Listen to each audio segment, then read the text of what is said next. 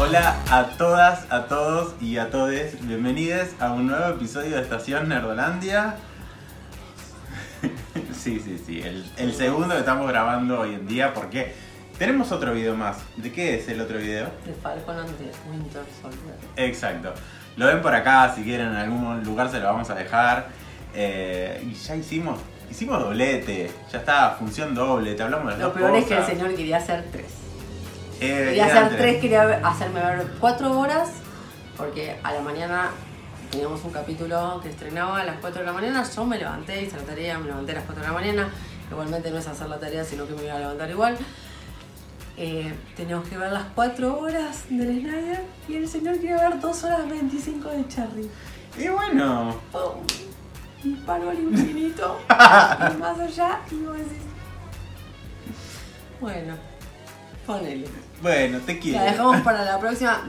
Dejamos estos dos bombazos que se estrenaron juntos. Recién la terminamos de ver.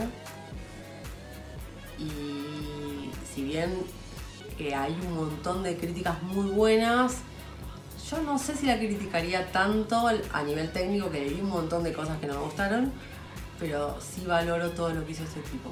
Pero lo valoro de una manera porque digo, bueno, se quiso reivindicar con los fans de determinada manera que me- a mí me llegó al corazón, sinceramente. Bueno, antes vamos a hablar un poquito de cómo es que llegamos a este Snyder Cut. Sí, vamos a, a, hablar un poquito. a esta versión de- del director de, de Justice League. Zack Snyder arranca con The Man of Steel, eh, la película de Superman, después hace Batman v Superman, donde empieza a formar un poco esta historia. Sí, Y cuando empieza a hacer Justice League, estaba en, en algún momento de la filmación, más o menos a la mitad de la producción, tuvo una tragedia familiar, eh, su hija se suicidó y eso sumado a un montón de eh, incongruencias que iban encontrando, o, o mejor dicho, diferencias creativas que tenían con la producción con Warner, hizo que él dejase el proyecto y fuese reemplazado por Josh Whedon. él se retira del proyecto por la tragedia. Y en lugar de Warner como productora, perdón, no le debo nada a Warner, de decir, bueno, lo respeto, porque aparte saben todo lo que es este tipo, es icónico para lo que es DC. Le chupó un huevo. Y dijeron, bueno, tráeme a otro. Y trajeron al de la competencia que había hecho dos Avengers. Y marvelizó prácticamente algo que no, con un tono que no tenía nada que ver con DC. Y bueno, terminó siendo, o sea, vos lo ibas a ver al cine, terminaba siendo una película entretenida, porque tenía escenas de acción y demás, pero no dejó de ser apurada y no dejó de ser una gran cagada. O a la distancia es una gran cagada la que hicieron. Y bueno, eh, Snyder, como, como le agarraron parte de su producto, dijo, yo necesito reivindicarme, reivindicar esto y lo puso con su propio bolsillo. O sea, ahí se ganó mis respetos. Bueno, pero Además- no nos adelantemos. Antes de todo esto, justamente Josh Whedon entra al proyecto, rehace muchas escenas, hubo muchos reshoots, hubo muchas eh, escenas directamente nuevas y, y totalmente diferentes a lo que tenía Zack Snyder pensado. Y todo esto hizo que, a- a- encima de que le cambiaron la paleta de colores, el tono, o sea, todo, entonces claramente fue una película totalmente distinta. En algún momento empieza este movimiento del release de Snyder Cut y se em- empieza como muy chiquita y empieza a hacerse cada vez más grande y más grande y, Y más porque Hay grande. mucha gente que lo quiere y es Sí. fanático de Snyder porque saben lo que es el tipo. El tipo es el más fanático de todos. Al principio cuando dijeron la versión extendida eran todas las escenas cortadas y después cuando dijo, dijo, no, yo no voy a poner plata para esto. Dijo, no, lo voy a hacer de vuelta y voy a sacar todo lo que hizo este chabón. El otro chabón que aparte tuvo millones de otros quilombos. Y, y la realidad es que hoy estamos hablando de eso. Hoy estamos hablando de lo que hizo. Que lamentablemente no es una película ni que vaya a ser canon, ni que vaya a tener una continuidad en DC, pero lo que hizo fue reivindicarse y decir, bueno, le quiero dar algo a los fanáticos y yo lo abrazo. Yo lo abrazo, la verdad, lo, lo- me banco las cuatro horas, me quedé ciega. Eh, tiene un montón de cosas eh, que le podría llegar a criticar, pero no se las critico porque me, se ganó mi respeto en todo sentido. Sí, y bueno, todo esto no hubiese sido posible igual si no fuese que estaba la plataforma de HBO Max ahí, como diciendo, che, necesito algo que la impulse. Porque si esto, o sea, Warner no, no hubiese dado un peso para ponerla en el cine, entonces si Warner dice, no me quiero arriesgar a mandarla a cine, la manda a HBO Max. Y la verdad que me parece que está cumpliendo súper. Imagínate que fue un estreno tan grande que se distribuyó en diferentes países donde HBO Max no llegaba. Si vos sos de Latinoamérica y estás viendo esto y no sabes dónde, te estamos dejando esta imagen, ponele pausa, mirala bien, porque ahí te dicen dónde podés alquilar el Snyder Cut hasta principios de abril. Generalmente en Argentina sale alrededor de 600 pesos. Hay que ver el cambio en, otros países. La verdad que no, no tenemos toda la información de cada uno. Pero deben dar más o menos en ese precio. Pero hasta eh, eso, justamente hasta eso el tipo se preocupó porque sabía que HBO Max no llegaba a, un montón de países. Dijo, bueno, quiero que se estrene y que se estrene mundialmente en todos lados, más allá que se haya filtrado y que hoy todo lo que pasa por la red es aguas internacionales y ya lo sabemos. Eh, el tipo, la verdad es que siempre pensó en el fan. Y nosotros los fans agradecidos. No podemos decir otra cosa. La realidad es que hay un montón de... Sinceramente, yo sé algo que le critico es la película me gustó, me gustó como me contaron toda la historia, son cuatro horas, me, entendí un montón de otras cosas más que fueron apuradas en la otra cinta, obviamente que en cuatro horas no te pueden contar lo mismo que en dos, y, sin embargo eh, me pareció como que abusa mucho del recurso de la cámara lenta. A mí eso me, agarra como, nada, necesito la acción. Pero a mí me pasa, ¿entendés? Sí, hay mucha cámara lenta. A mí lo que... Las musiquitas que, identifican a cada uno y la de Wonder Woman ya es tipo... Sí. No, no, pero no esa parte, toda la, parte anterior cuando, ya va a aparecer la mina mueve el pelo y vos decís, listo, cagate a palos. O sea, necesito. Hay como una especie de, corito cada vez que, es la escena de Wonder Woman le pusieron como donde se luce Wonder le pusieron como una música media vikinga. La realidad es que le pusieron una media vikinga. O sea, relacionar a los amazonas con los vikingos, hermoso. No importa porque fue hermoso. Pero esas cositas, yo le digo, listo, pasan por alto porque hoy digo, valoro todo lo que hizo este tipo para llegar y darnos esto, ¿entendés? Porque lo que. Más allá de que yo la re disfruté la película, porque la vas a ver al cine y la disfrutas. Pero cuando la analizas, decís, esto es una mierda. Y es una mierda, es una gran bola de mierda. Después, aparte, el director terminó que abusó a este, abusó al otro, dijo, listo, yo no quiero saber nada con este tipo, no quiero tener nada que ver y no quiero que aparezca absolutamente nada de lo que él haya hecho. O sea, donde haya puesto un dedo, directamente se lo amputo. El principal problema fue con, el, con Ray Fisher, que es el actor que hace de Cyborg en la peli. No solamente porque su historia haya sido completamente dejada de lado, sino que eh, nunca le dio significado siquiera al personaje. Incluso personajes como Flash más o menos tenían un cierto significado en, en la primera Justice League Acá es como que el desarrollo de personajes, tanto de Cyborg y de Flash, que son personajes que no vimos en otra película que no sea Justice League, es totalmente diferente. Le dan una onda y un background a cada historia que es espectacular. O sea, podemos entender cuáles son sus motivos, cuáles son sus personalidades. Eh, no, no, no, es, es totalmente otra, otra película para eso. Es otra película, es otra historia, es otra película. Los que, vieron la, Liga de la Justicia directamente hay muy pocas escenas que yo le decía a él, pues yo ya la vi como tres veces, y dije, esta escena estaba, pero después es otra película totalmente distinta. Y el tema de Cyborg, eh, que siempre decían es el personaje principal, creo que es el que más le da sentido a la película. Totalmente. Sí, más allá de que hay una unión ahí.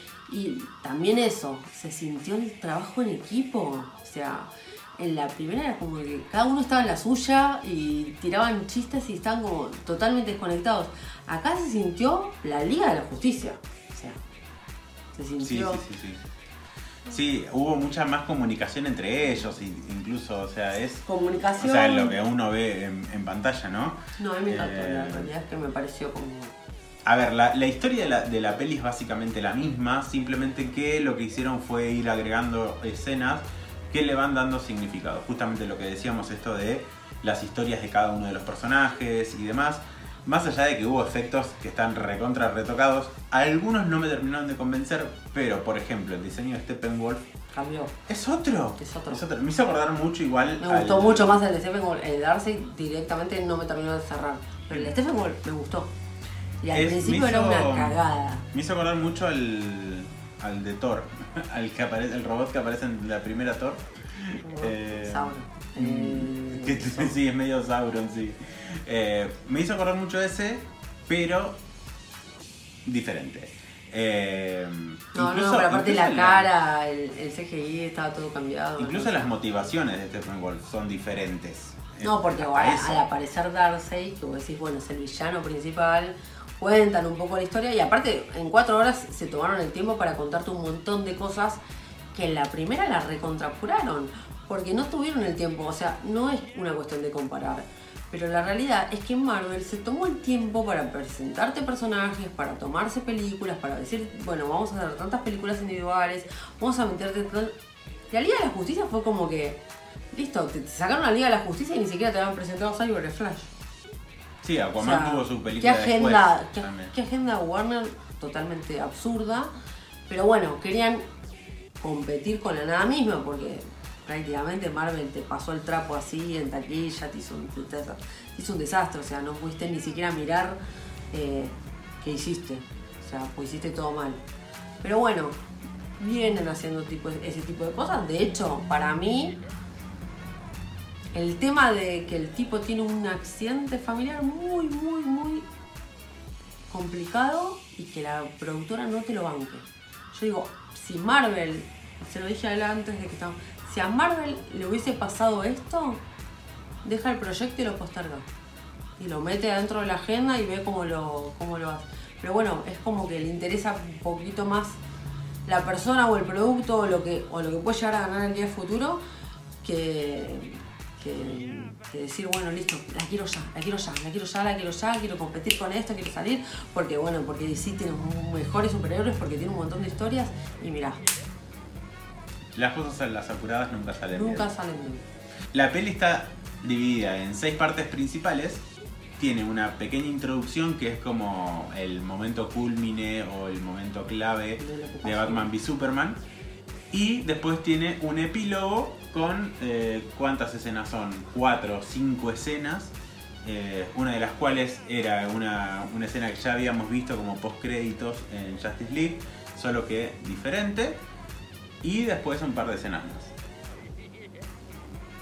Te dejo hablar a vos de esa escena. Claro, Esto es por, bueno. perdón, ya es- ahora sí, full sí, spoilers. no, dos, full spoiler.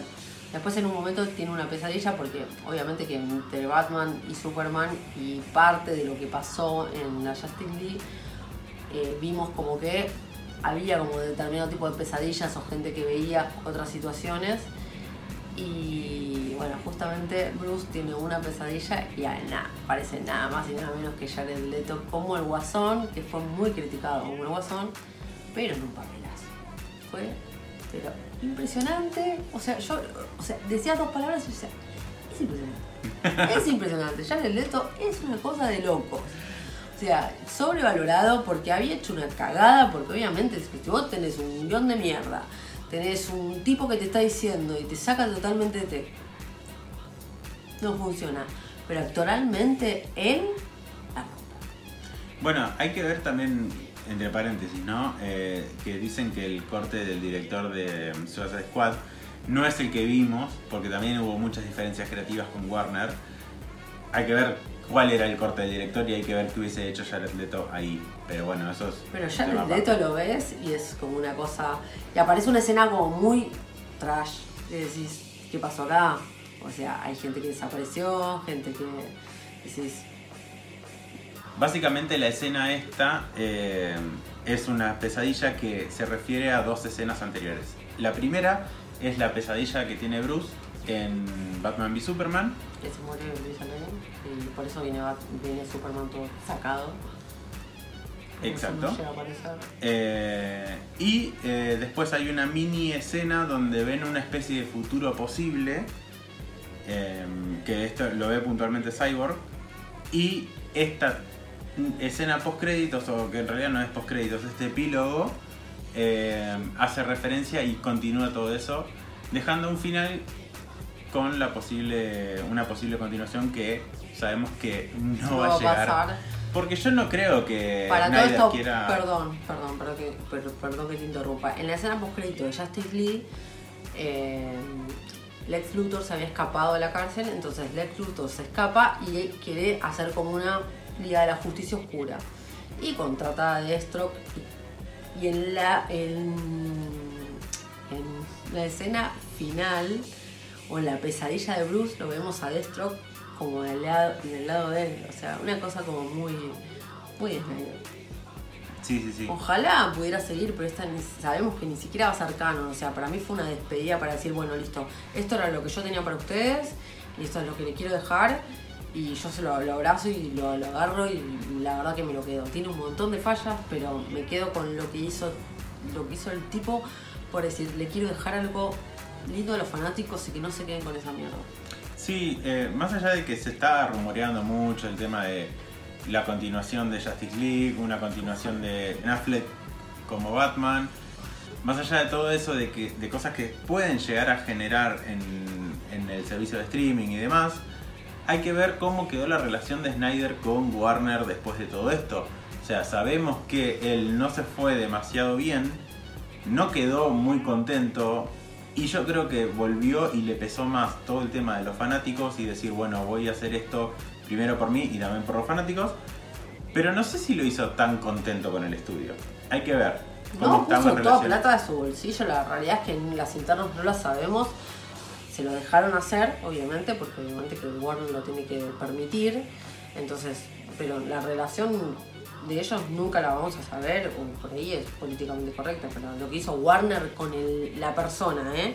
No estoy hablando con lo que con lo que hizo con la persona, con el momento tan difícil que atravesó y decir, bueno, listo, que venga otro.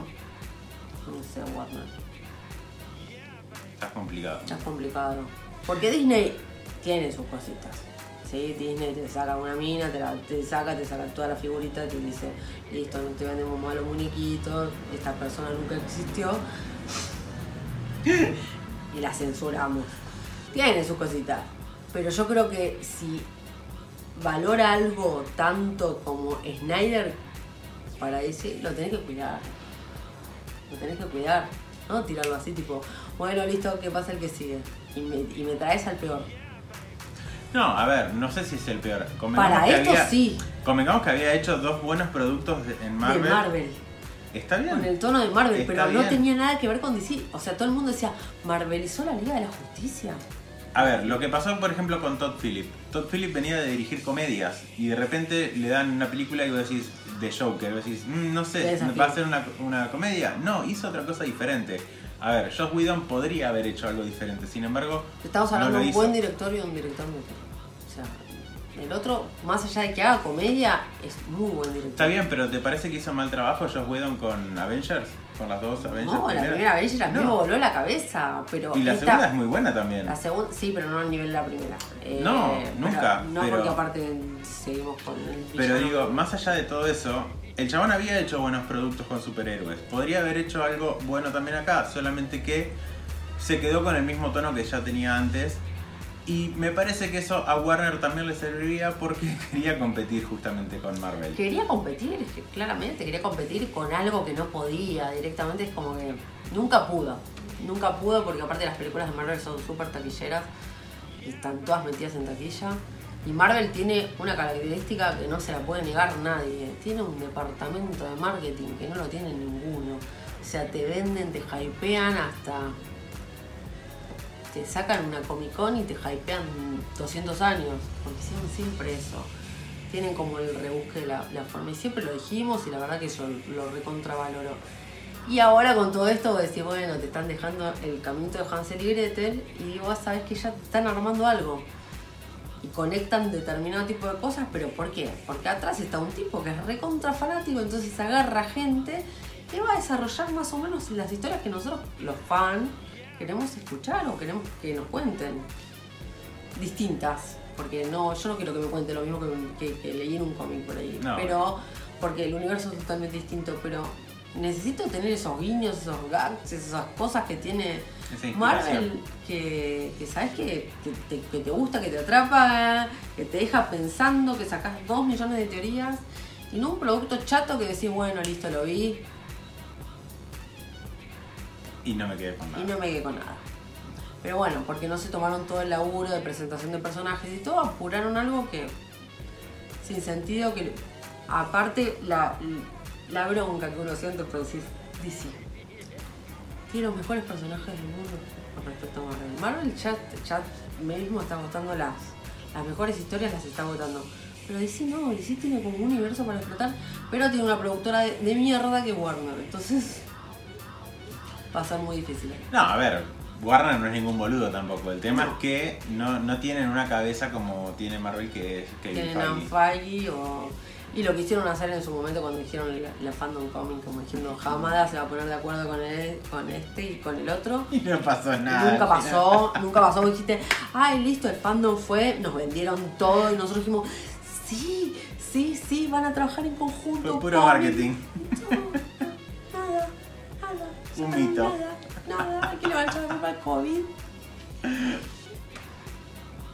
Bueno, es algo por lo cual estoy feliz como fan, lo que hizo este tipo y la verdad que independientemente de lo que vaya a hacer el día de mañana, para mí lo que hizo reivindicó, por lo menos él, lo que él quería hacer con algo tan lindo y no lo dejaron. Exactamente.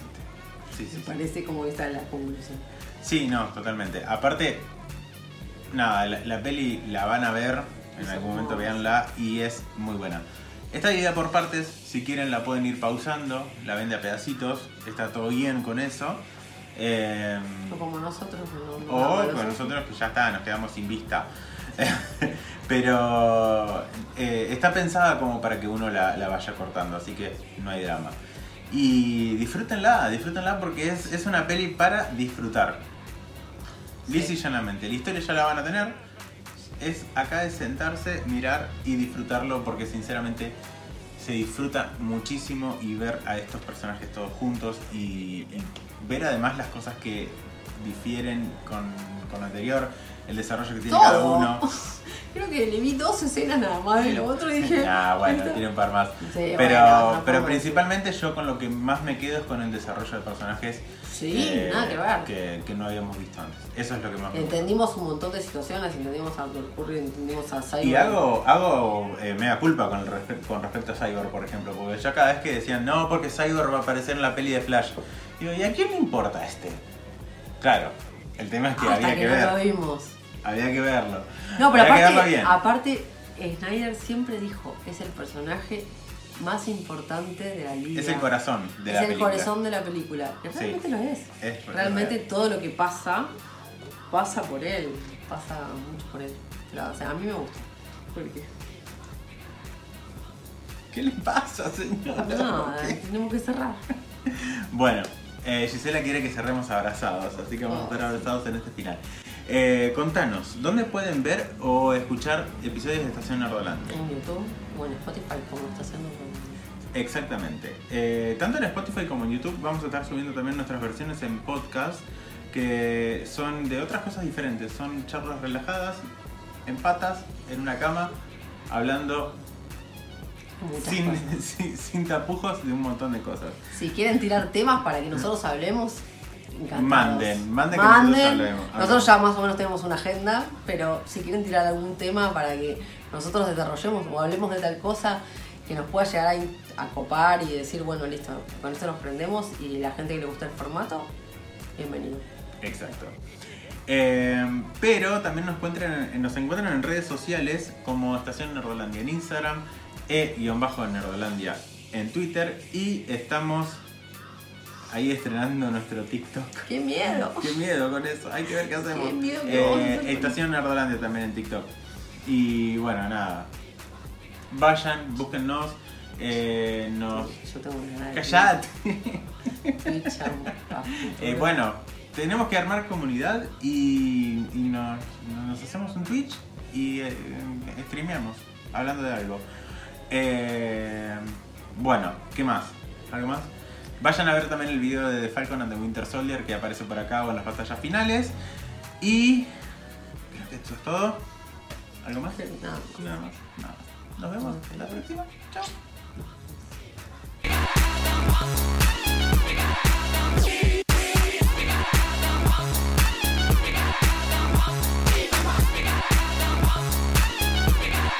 Yeah, baby.